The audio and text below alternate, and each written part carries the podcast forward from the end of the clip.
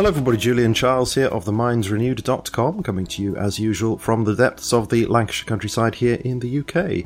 And today I am absolutely delighted to be speaking again with Michael Flournoy, who is a name that very long time listeners to T M R might just about recognise, because Michael joined us way back in, well, it turns out it was twenty fifteen. I thought it might have been twenty sixteen, but I've since been corrected by him. It was as far back as twenty fifteen to take part in a debate on the show. Um, we haven't had one of those for a long time, but we, we have had them, maybe a couple I think it is, and maybe we'll have them again.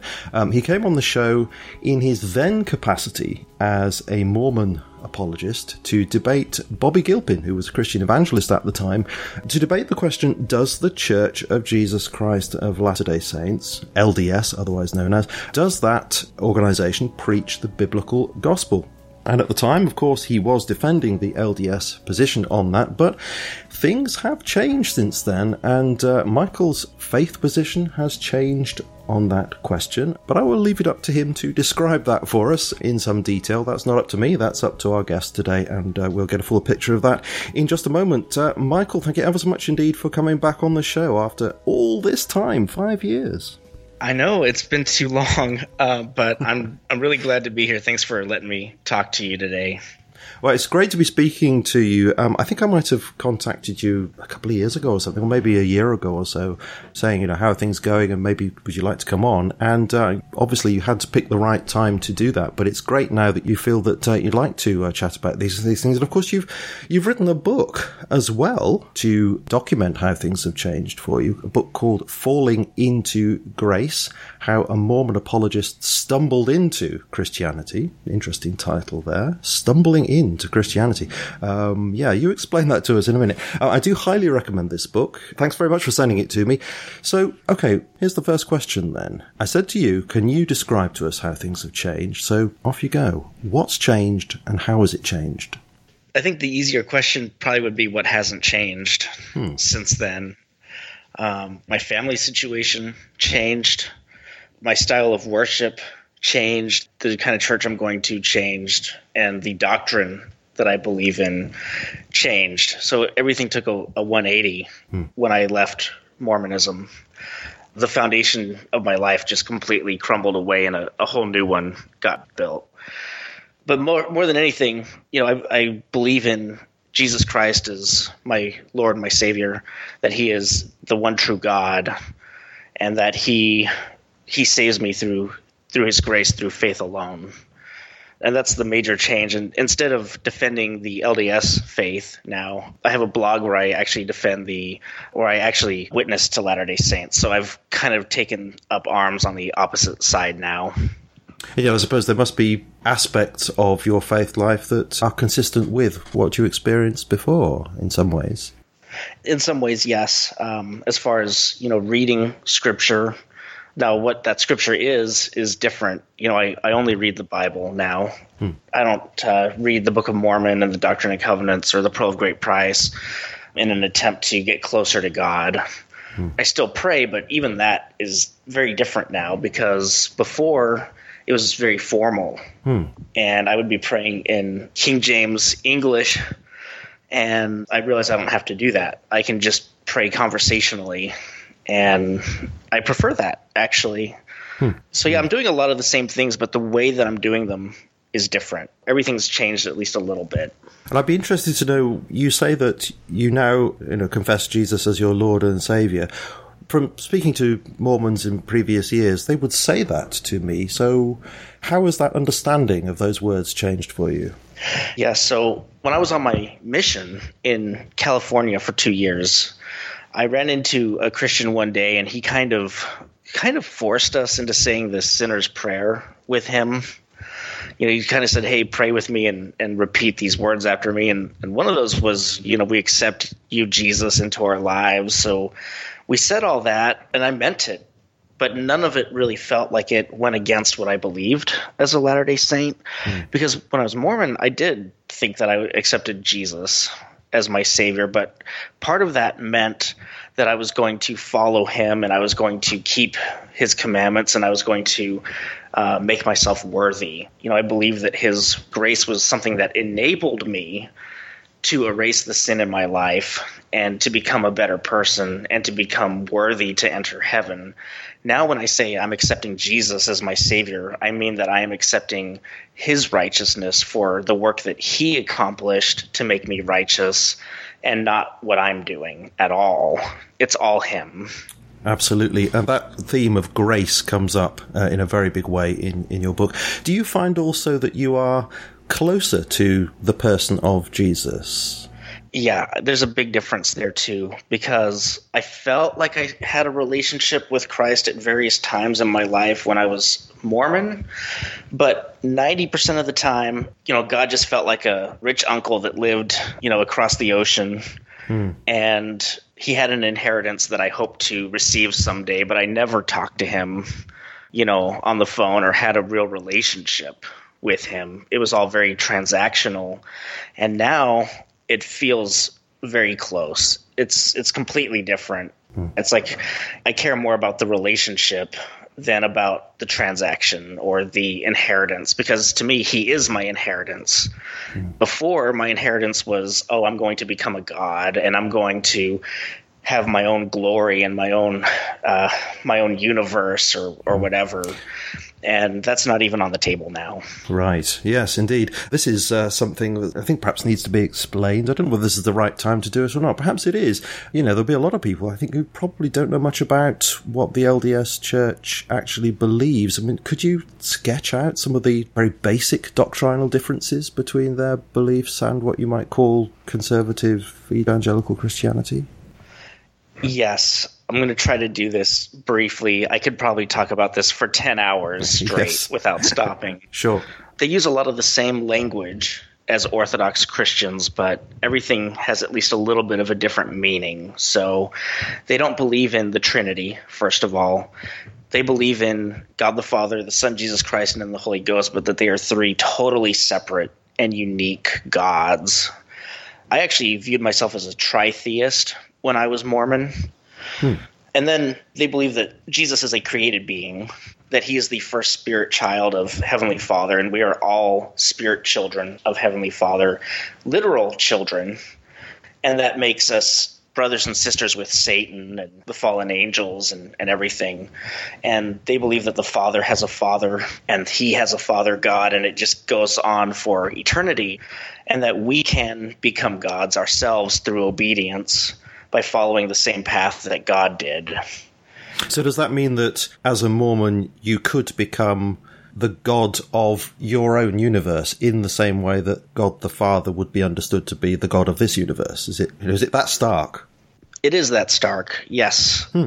Wow. Yeah, I, I actually kind of started to take a different view when I was an apologist, because I was reading the Bible trying to to figure out how to debate Christians, and, and I kind of came across a lot of passages that say that, you know, there's no God before me formed, that made me believe the Father wasn't created. And so I actually came to the belief that I would be a God, but I wouldn't have worshipers in the same sense that Heavenly Father does. And my family argued with me about that, saying that they would be worshipped in the future. So there is some room for Latter-day Saints to not believe that, but a lot of them do. And, th- and then there's Jesus himself, uh, we understand to have been ministering in Palestine, but then there is this key book called the Book of Mormon, which purports to talk about Jesus's ministry over in the Americas. Could you give us a brief sketch of that? Yes. The, the Book of Mormon, they consider it to be additional scripture to the Bible. In fact, they say that it is the most correct of any book on earth. So usually they will go for the Book of Mormon over the Bible if they find a contradiction. But the Book of Mormon supposedly takes place on the American continent from a group of people who left Jerusalem before it was overrun by Babylon. And then they got on a boat, came to the Americas, had children, started a civilization in the Americas somewhere. And in Third Nephi eleven of that book, it says that after Christ died, he ascended to heaven, and then he came down to the Americas to the people called the Nephites, and he showed himself to them and then taught several chapters worth of doctrine that is lifted straight from the New Testament. Yeah, right. Yes, this is something that I must admit that I came across this, particularly talking to Mormon missionaries in the past, that there's a whole section about spiritual gifts from First Corinthians, uh, written by Paul, of course, First Corinthians twelve. And I noticed that this was supposedly written on the other side of the world, um, and it was all in exactly the same order, and I always found that extraordinary, how people could not see that that was lifted from the New Testament. Because I, I remember saying to people, why, if God was actually doing this and giving this as a separate revelation to different people, why would he give it in exactly the same order, in, in order to rouse everybody's suspicion that this was a copy? Um, I've always found that strange. A little anecdote there, but that's, that just jumped into my mind. Um, yeah, and, and if I could just yeah. kind of touch on that.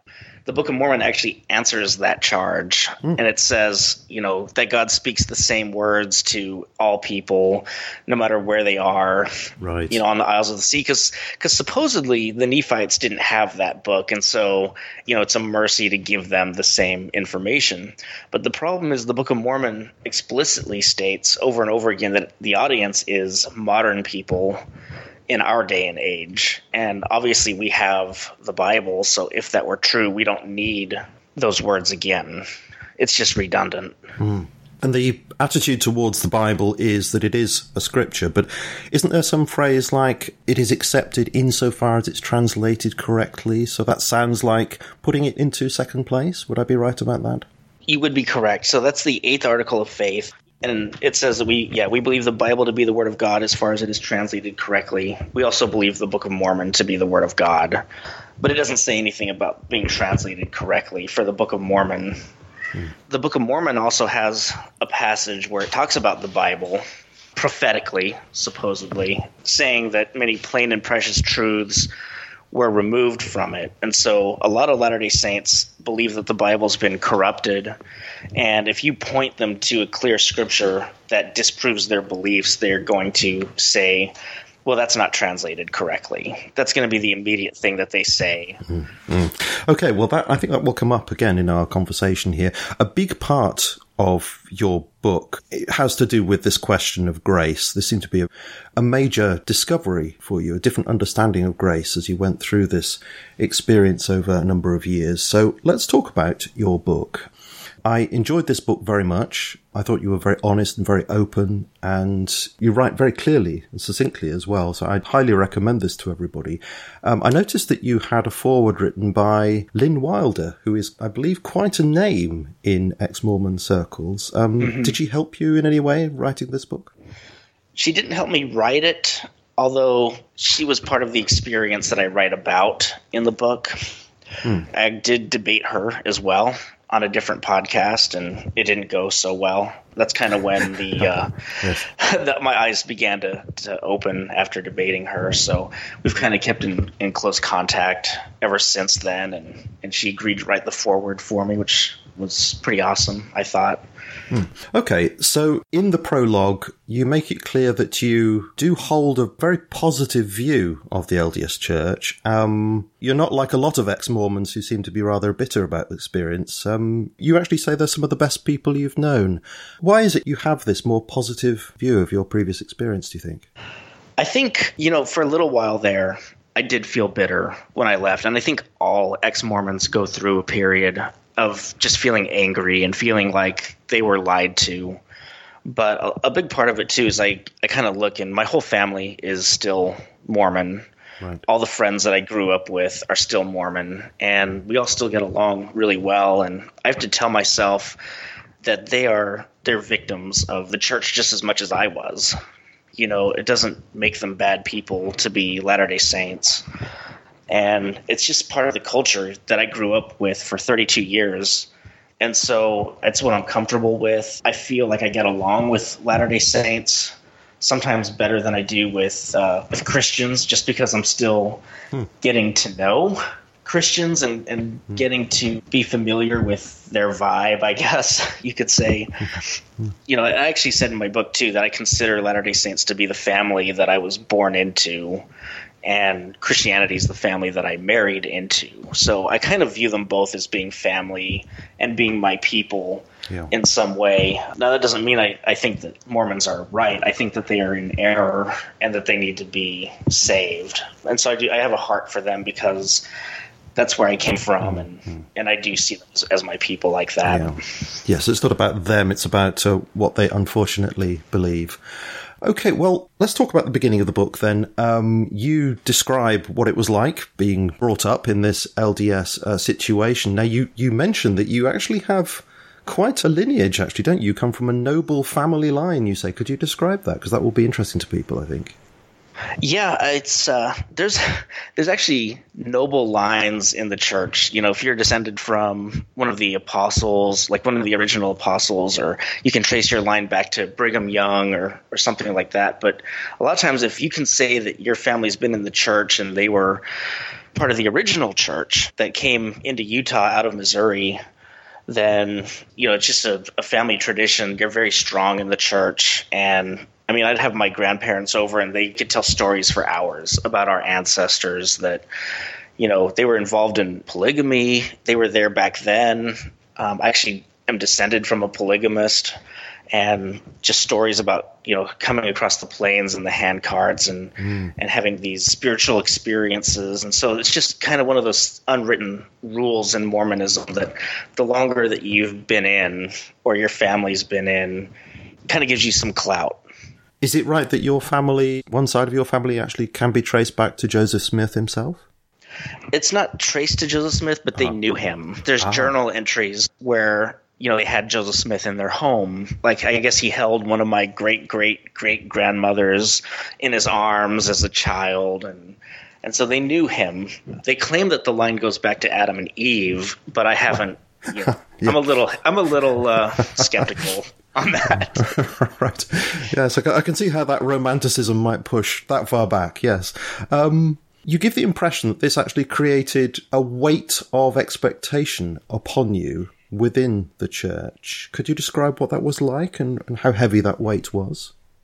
Yes, so every man in the church is expected to go serve a two-year mission when they turn nineteen. I think they changed the age to eighteen somewhat recently. But it is just a rite of passage in the church. They say you have the choice, but the pressure is already really high to go because mm. the young women in the church don't want to marry you unless you've gone on mission and come back. So they're kind of taught that growing up, like you want to marry a returned missionary. Mm. You know, in Utah and stuff, it's easier to get a job if you're a returned missionary. You're viewed as being an adult and being more mature.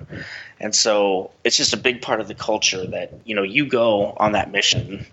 And it is, it's two years of your life. And so it's kind of hard to say, I'm going to devote two years of my life when you're nineteen mm. to go do this. And it's very strict because you don't even get to talk to your family okay. on the phone for those two years, oh, except for on Mother's Day and, and Christmas. Yeah. And there's no T V. You're only limited to reading scripture and a couple of L D S books that are approved. You don't listen to the radio. I mean, the rules are just very, very strict. You are there to preach Mormonism for two years. And there's no dating, I think you say. Yeah, there's no dating. Absolutely not. uh, that, that'd be a huge distraction. Yeah, that's true. Yeah. yeah. Uh, but, but I mean, I ran across missionaries in my mission all the time that didn't want to be there. Mm. And they went just because of the cultural pressure. In my family, there was definitely that cultural pressure, probably stronger because it had been going on for six generations. Everybody went. Mm. And who was I to say no mm. to that? And my grandpa, he kept calling me the torchbearer. He said, I you're see. the torchbearer. My dad was a convert, so I was going to be the first missionary ever from his side of the family. And then oh, six generations in a row on my mom's side. So they were all very excited for me to go on this mission.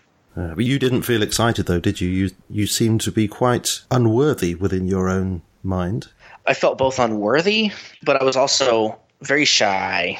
Hmm. And I did not like the idea about going out there and having to talk to people for two years. I was kind of at the point where I didn't even like to call and order a pizza because I had so much anxiety talking to people. And I'm, I was like, how am I supposed to do this exactly?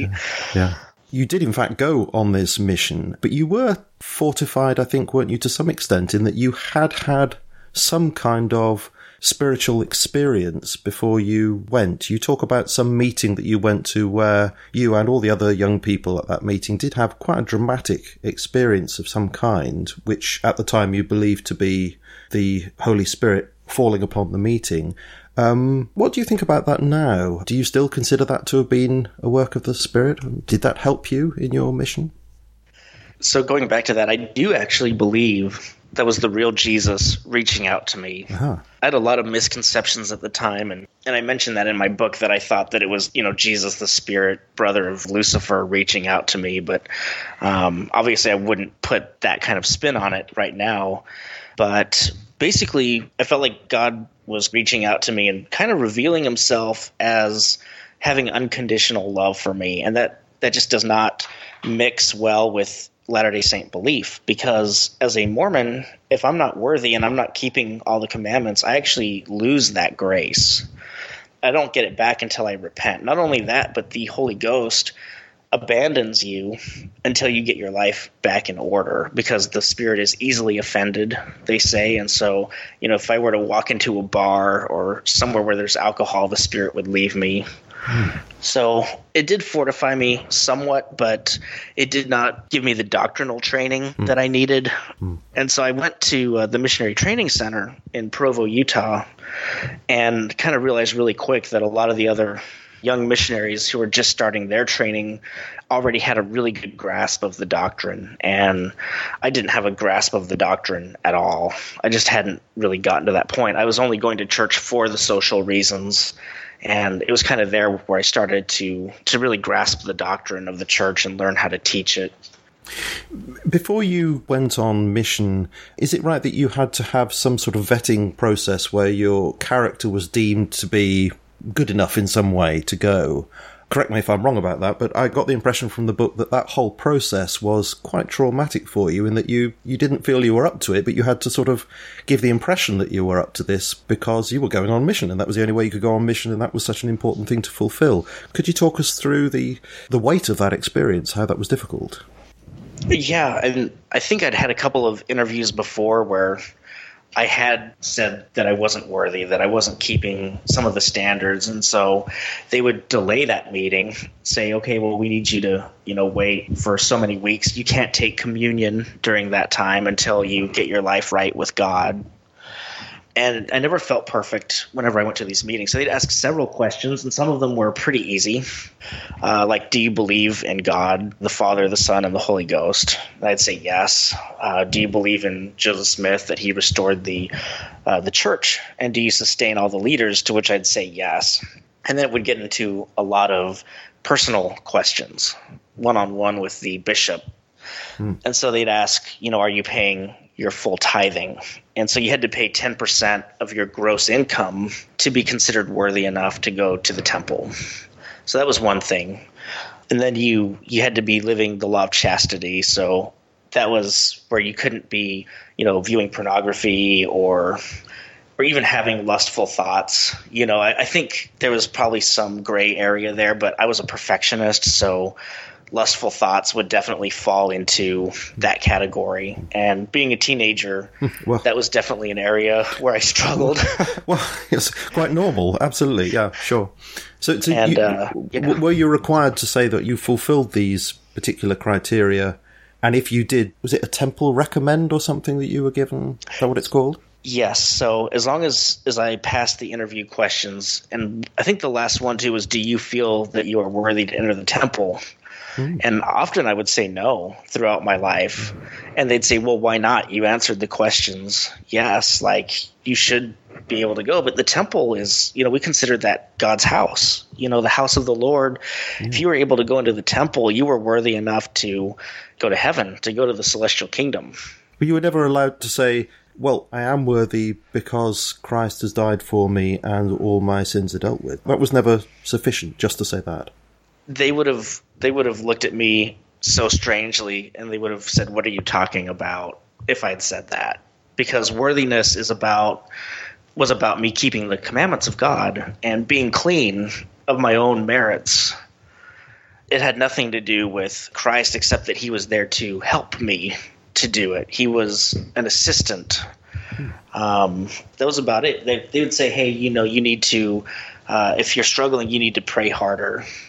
You know, you need to be reading your scriptures so that that grace can enable you to overcome this. You you can overcome this with Christ's help. So the grace was an empowerment that they believed Christ would give you. It was not a standing that you you had legally, that you stood in a position of righteousness before God. Instead, it was an assistance, a sort of spiritual assistance. Yes, it was a spiritual ex- assistance. The whole idea of forensic righteousness or being justified or pronounced righteous was foreign to me the entire time I grew up in the Mormon faith. Um, but, you know, the, the idea is, you know, we have to be perfect before we die, and, you know, we can just be a little bit better every day through grace, and eventually the idea is that we will make it there to perfection. And it's just such a toxic belief, because I was constantly judging myself based on the days and weeks before and getting frustrated if I couldn't see the difference visibly. Mm. Hmm. But uh, but yeah, I got a temple recommend from that, which enabled me to enter the temple and, and basically said that I was worthy. And, and I did have a lot of pressure to just say that I was worthy and and that I was fulfilling all those requirements. Hmm. So can you remind me what the L D S understanding is of what Jesus achieved on the cross? So Mormons believe that when Jesus died on the cross, he opened up basically a stairway to heaven that we could get on, and we could start to ascend through church ordinances. So, you know, they have the third and fourth article of faiths.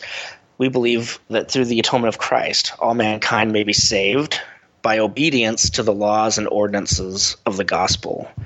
And it says, we believe that the first principles and ordinances of the gospel are first, faith in the Lord Jesus Christ; second, repentance; third, baptism by immersion for the remission of sins; fourth, laying on of hands for the gift of the Holy Ghost. So there's a whole list of things that you have to do to get into this covenant with God. In fact, a, a Latter-day Saint would say that baptism and the laying on of hands is when uh, you really start to have that grace imparted to you. If they start to understand imputed righteousness at any point, they're going to say baptism is when it happens, not belief. And then after that, you still have to go into the temple, and there are ordinances there that you have to go through. So when I went to the temple right before my mission, I was there to get an endowment. That's the first one. And then later you have to get married and sealed in the temple. And that is so that you can both enter the celestial kingdom and become gods together. So that's another belief that a lot of Mormons have, is that Heavenly Father has a wife. Uh, there's a there's a Heavenly Mother as well. Wow. Mm. Um. Okay, so you, you did in fact go on this mission, and I understand that you were not terribly happy about where you went on mission, because it wasn't very exotic, um, yeah. as you were rather hoping it would be.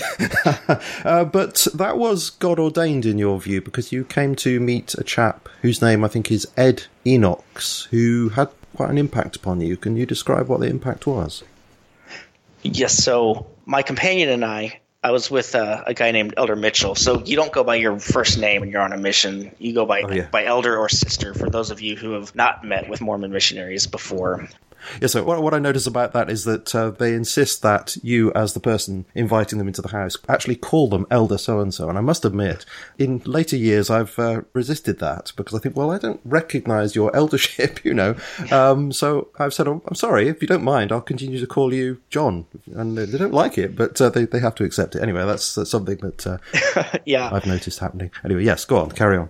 So I was, I was with this guy, Elder Mitchell, and we were both very inexperienced. I'm kind of surprised they put us together, because I'd been out about three months. He'd been out four. And so we're both still kind of learning how to do it, yeah. how to preach and how to do missionary work. And he ended up getting a flat tire on his bike. And so we were walking up to the bike shop. We were really popular at that bike shop because we got flat tires all the time on our bikes. Um, the missionaries these days have cars quite a bit, so they're pretty, oh, wow. pretty lucky. um, yes. And you always go around in twos, is that right? Well, we go around in twos. I think part of it is so that, you know, we can keep an eye on each other uh-huh. to make sure that, that we're actually doing missionary work. And that's just uh, coming from a guy who was a Mormon missionary, and I've seen those missionaries do all kinds of crazy things. You know, they're they have this image like they're perfect, hmm. but in reality, they do all kinds of things that they're not supposed to do. I've known guys who who have gone out on dates right. as missionaries yeah. or or got kicked out. I had a, I had one companion, they, they kicked him off his mission because they found a small vial of alcohol wow. in the trash. Gosh. Yeah. So they do all kinds of stuff that has nothing to do with missionary work or even being a good Mormon for that matter. It's just interesting they kicked him off that, for they didn't say, hey, come on, that's not the thing to do and mend your ways and get on with what you're supposed to be doing. They kicked him off the mission. It's amazing. They did. Immediately. Yep. You have to be up to a, a certain standard mm. or else you can't stay there if they catch you. Yeah. So we're walking up to the bike shop, and, and this guy comes out from across the street and starts yelling at us saying, hey, you guys are Mormon missionaries, right? Can you come talk to me? And so we just looked at each other like, oh my goodness, like God set this up for us to baptize this man. Mm. And we go over there, and he, he sets us down with some water, and, and his friends are there. And we look around, and we realize we're not in a house. This is kind of a study. There's all these religious books all over the shelves, uh-huh. including the Book of Mormon and the Quran and just everything. And right. he comes back, and he, he introduces himself, says he's Ed Enochs. He's the founder of the, I think, the local Evangelical Debate Society. Right, I see. Yeah. Yeah. yeah. And so I actually hadn't had any interaction with Christians at this point. The most interaction that I'd had, unfortunately, was getting doors slammed in my face and hmm. kind of some judgmental looks as I walked down the street. I can believe that. But none of them had actually engaged me yeah. until him. Hmm. There is a lesson in there, isn't there, for Christians who are listening to open the doors. And I do, I do actually wonder whether people sometimes don't open the door because they're actually frightened and don't know what to say. And uh, if that's the case, then I think it behooves us all to look into some of these things and be more clear about what we believe ourselves. But that's just an aside that uh, I get from what you're saying. Yeah, so what was your experience like talking to him? It was tough. He said, before you guys start trying to tell me that Joseph Smith was a prophet and the church was restored, I have three questions for you. Who is God? Where do you get your authority, and how are you saved? By grace or by works? And I don't even know if we got to the other two topics because he started hammering us with Bible verses about God for about three hours. And these were verses I had no idea about. You know, I thought that us and evangelicals, you know, we were basically the same, that there weren't these huge doctrinal gaps because I'd just grown up Mormon. You know, I hadn't interacted with Christians before.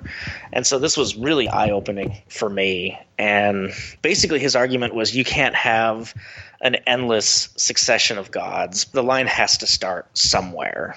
I remember that was one of the big ones that stuck out to me in my head.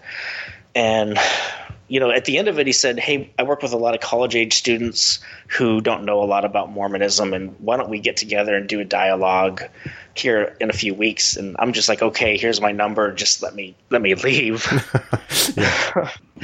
and uh, and then we're we're walking away from that, and me and Elder Mitchell, we're not talking at all because we've just been decimated by this man. And And I'm really fearful at this point because I'm thinking that the church might not be true at all.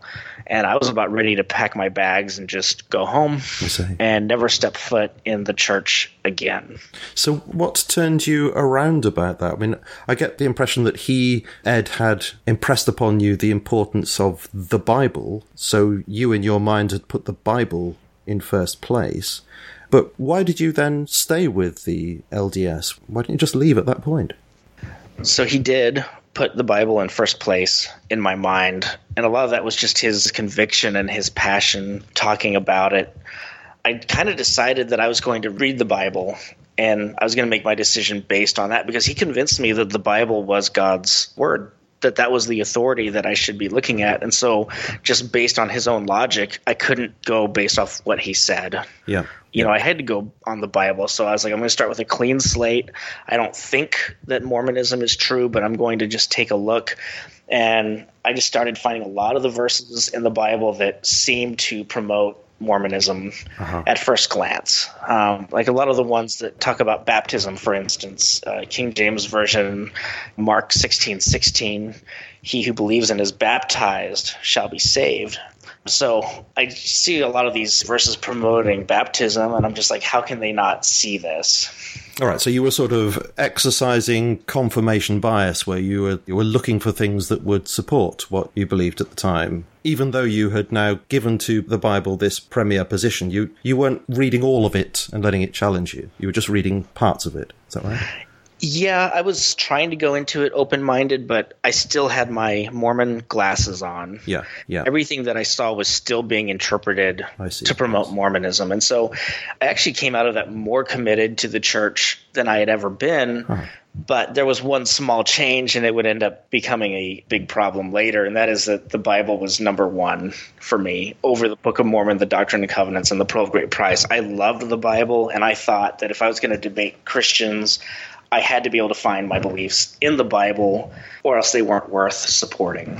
Mm. That is a decisive change, isn't it? Because then that clause about insofar as it, the Bible, insofar as it's translated correctly, that was no longer operative for you.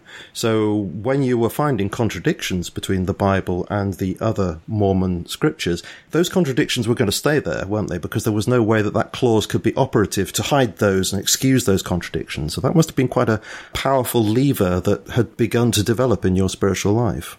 It was. So at that point, I had two spiritual levers. One, that Christ loved me unconditionally, mm. and second, that the Bible was God's authoritative word. And so, yeah, if I found contradictions, they had to stay there, and I had to find some way to justify them logically. But you can only do that so long until your shelf and your mind kind of gets overloaded and, and breaks. Mm. Well, now, around this time, you seem to be looking for a spiritual witness, um, presumably to sort of bolster your position spiritually within the church, within yourself, because I know that Mormons do talk a lot about having a spiritual witness, and they appeal to Moroni chapter ten, verses four and five. Because I've come across this a lot when Mormons have been talking to me, and I've had problems, say, about the Book of Mormon. They'll say, well, put your concerns aside for a moment and just ask God if the church is true and if the Book of Mormon is true. So this is what it actually says. This is Moroni ten, verses four and five, quote, "And when ye shall receive these things, I would exhort you that ye would ask God, the Eternal Father, in the name of Christ, if these things are not true.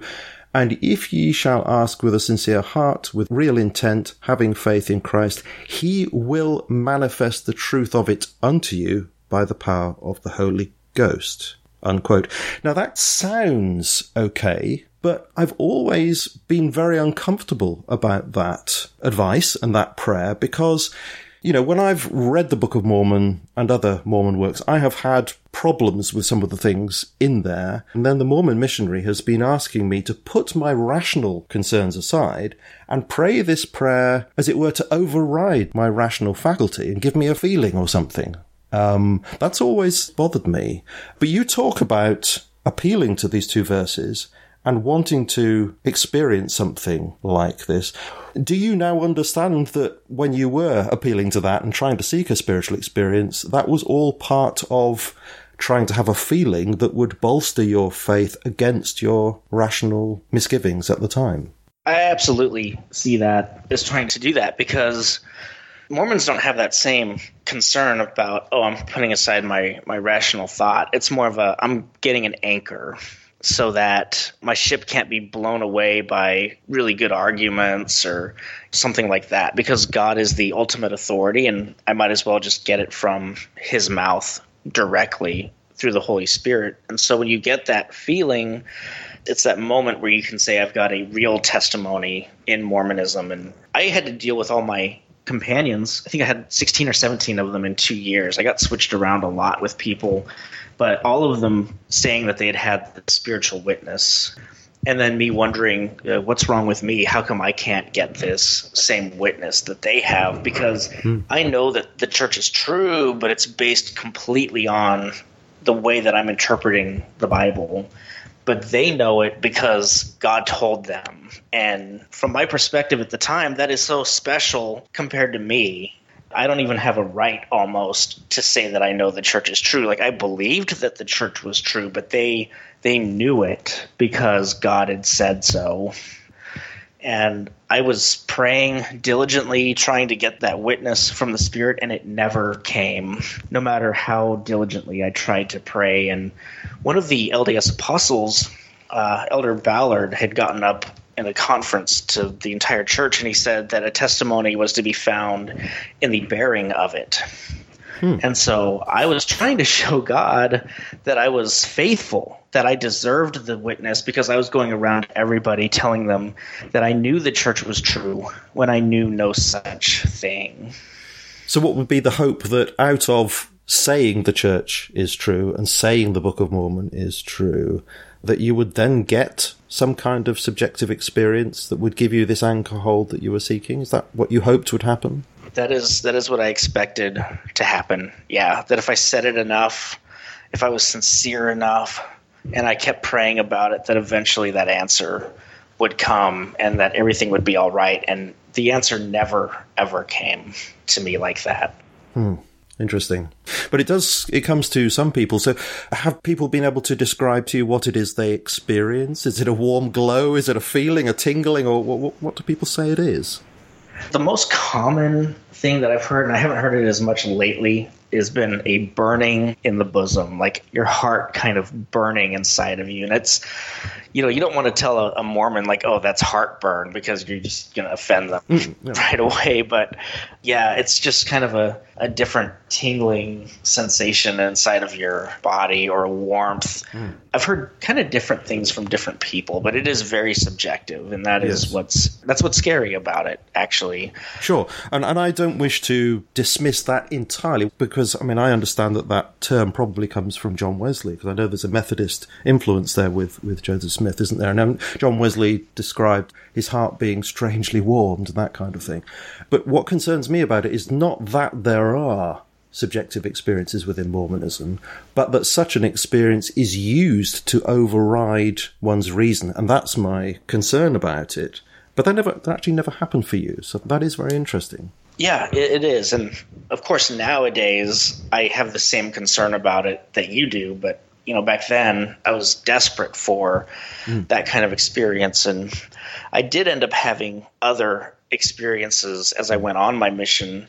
You know, it wasn't like, oh, God's telling me that the Book of Mormon is true. But, you know, I was like, okay, this is a sign, and it points to that I'm in the right place at the right time, and, and the church is true. So there was, I guess, just like this one moment where we were visiting with a woman, and she was going to have her father come visit, but she'd had her mother come, and her mother had died during the visit.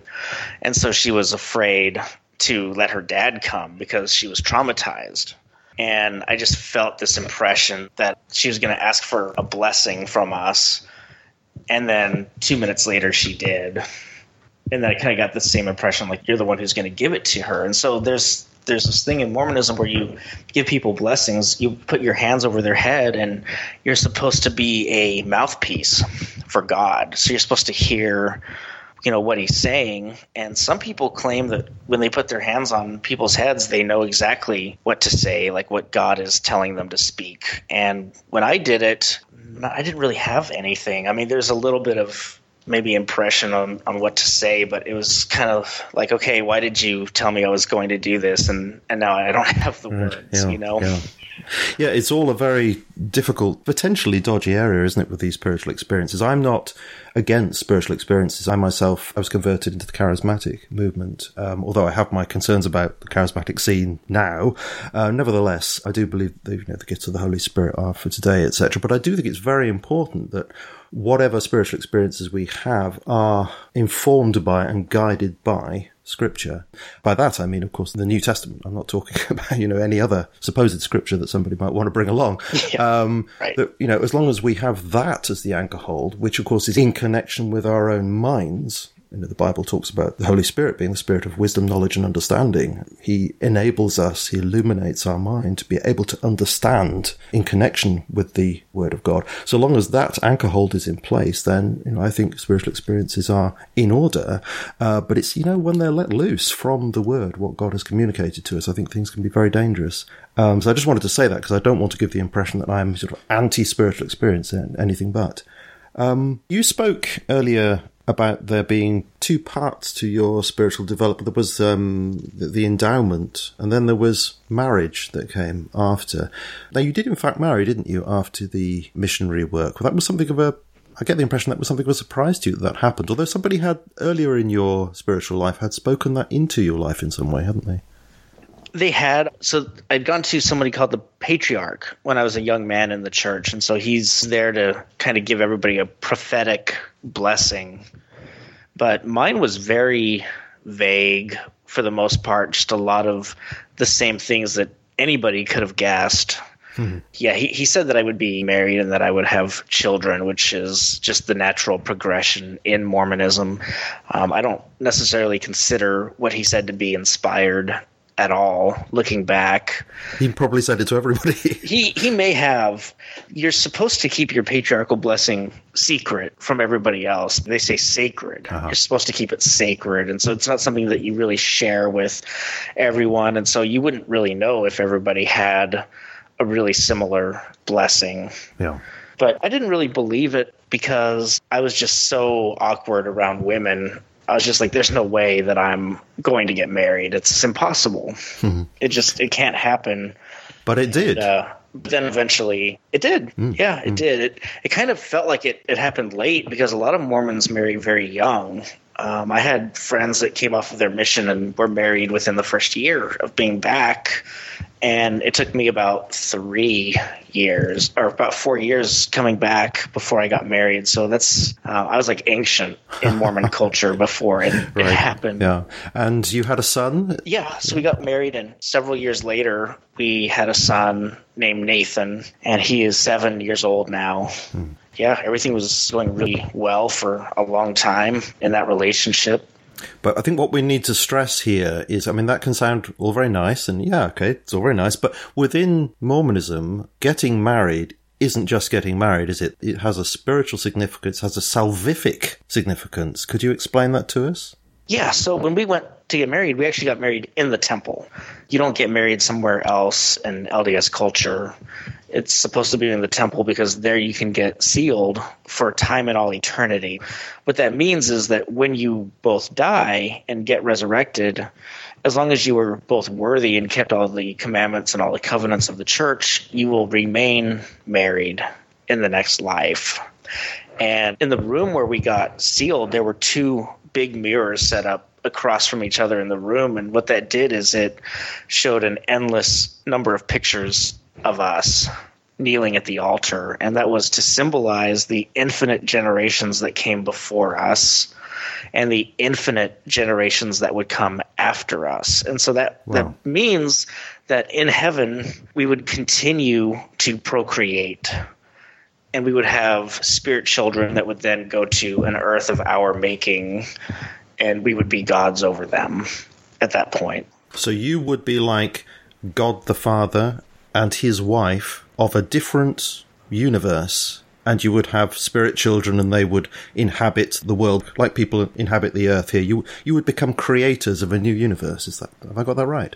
You, you've got that right. And so there's a lot of speculation from that that, you know, we would have to have our own Jesus mm. as one of our children yeah. that would then go and do an atonement for that universe specifically. So a lot of Mormons believe that there's been an infinite number of atonements that have been done in these different universes mm.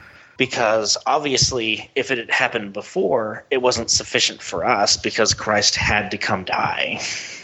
So in a way, it's not true to say that Mormonism is tritheistic. It's infinite theistic yeah, in a way, isn't it? It's it's definitely polytheist, and I don't know if there's if there is a word, but yeah, you're right. There's an infinite number of gods. It is the most polytheistic religion on earth, even overshadowing Hinduism. Wow, yes. Extraordinary. Um, okay, so things seem to be going well for you, but you did have these questions inside your mind at the same time. But nevertheless, you, you became an apologist. You felt a call to become a Mormon apologist. This was when I encountered you the first time, when you did that debate on T M R and other debates as well. Um, you clearly did at the time have questions, and that, that was one of the things that was very endearing about you, actually. And I did admire you, that you were holding to your faith position, yet having a high regard for the Bible and, you know, really taking these issues very seriously, these these challenges that Bobby was throwing at you. And, and, you know, I had high regard for you for doing that. How on earth did you manage to hold all that together, though, the internal questions, and yet remaining a member of the church? So there's this uh, kind of special ability that Mormons have. A lot of ex-Mormons will talk about having their shelf break. And so that is when you come across something that you can't explain away, there's this kind of shelf space in the back of your mind that you put that out of sight and out of mind, and it just sits there, and, and it doesn't bother you, it just disappears. But eventually that shelf gets overloaded if you put too much on there, and then it breaks. And that's when people end up leaving the church. So I had a couple of things on that metaphorical shelf. So, for instance, where it says in John four, God is a spirit. It says it very clearly there. Hmm. And I had a really hard time explaining that away, because in Mormon theology, God the Father and Jesus both have physical bodies that resemble us. Is that right, that God is a God of flesh and bones or something like that? Is that right? Yeah, because when we're resurrected, we're going to have immortal bodies, and then we're going to become gods. And so that's the same state ah. that we believe Heavenly Father and Heavenly Mother are in, which also causes problems because they're physical beings, but for some reason they procreate and have spirit children. Right. And then they have to go to earth and be born physically to have bodies, which also doesn't make sense. Mm. But yeah, for the most part, I was really trying to logically tie everything together. I actually wrote a book called A Biblical Defense of Mormonism. Mm. Mm. And I thought that I had answers for everything. In fact, I thought that Mormonism was far more biblical than evangelical or Protestant Christianity was. And one of the big problems I had with it was the Trinity, because it just seemed like there was so much that opposed the Trinity in the Bible. I was actually invited by Ed Enochs to go and debate him at a Christian seminary. And one of my opening statements was like, how can it kill us to see a God who can't be seen? And the fact that we're all here and we're not dead, and, and God's supposedly everywhere, omnipresent, it, it proves that the Trinity is just a man-made concept from the Council of Nicaea. And and then there's so many verses in the Bible that, that talk about obedience. I mean, I think James chapter two was a big go-to for me. You know, faith without works is dead. So if you're going to sit there and say that you're saved by faith alone, then you are not a biblical Christian. But that, that actually turns into being absolutely crucial for you, didn't it, in this journey? Because you talk about a guy called Keith Walker, who was doing YouTube videos around the time, and um, he so stressed the issue of grace from a biblical perspective, and obviously grace has been a big factor in your mind up to this point, but he so stressed that that you started to realize that the grace within biblical Christianity was the true grace, and your understanding up to now really was a false understanding of grace, wasn't it? Yeah, and one of the things I really liked about Keith Walker's videos is he didn't just read from the Bible. He actually went to the Book of Mormon for a lot of his points. Yeah. So he went right to my level, and the fact that he went to the Book of Mormon meant that I couldn't just come up with some excuse like, well, that's not translated correctly or or something like that. Like, I had to deal with it. And that is where I'm going to leave it today. Um, I may sound a little bit different because I'm speaking into a mobile phone at the moment. Um, I won't go into that. Um, it is, in fact, the point at which our conversation got cut off for a while by a power cut. That was on his end, not mine, which is quite a surprise, because normally that sort of thing seems to happen on my end, but there we are, it was his end. Uh, but anyway, we got cut off there, so it's actually quite the natural place to leave the conversation for the moment, and I'm doing that because I have basically run out of time to edit the second part of the conversation this week, as we did we spoke um, a little while after we were cut off. We managed to reconnect anyway, so I thought I don't really want to leave this until next week before putting it out, because I like, if I can, to keep to my self-imposed fortnightly schedule. I don't always manage that, but you know, that's what I'm aiming for these days. So I thought, why not just put it out um, up to that point of the natural break, and the next part, uh, another forty minutes or so, can just come out as part two, hopefully in a few days from now. So that's the plan. In the meantime, um, do please consider getting a copy of Michael's book, because I am very much recommending this.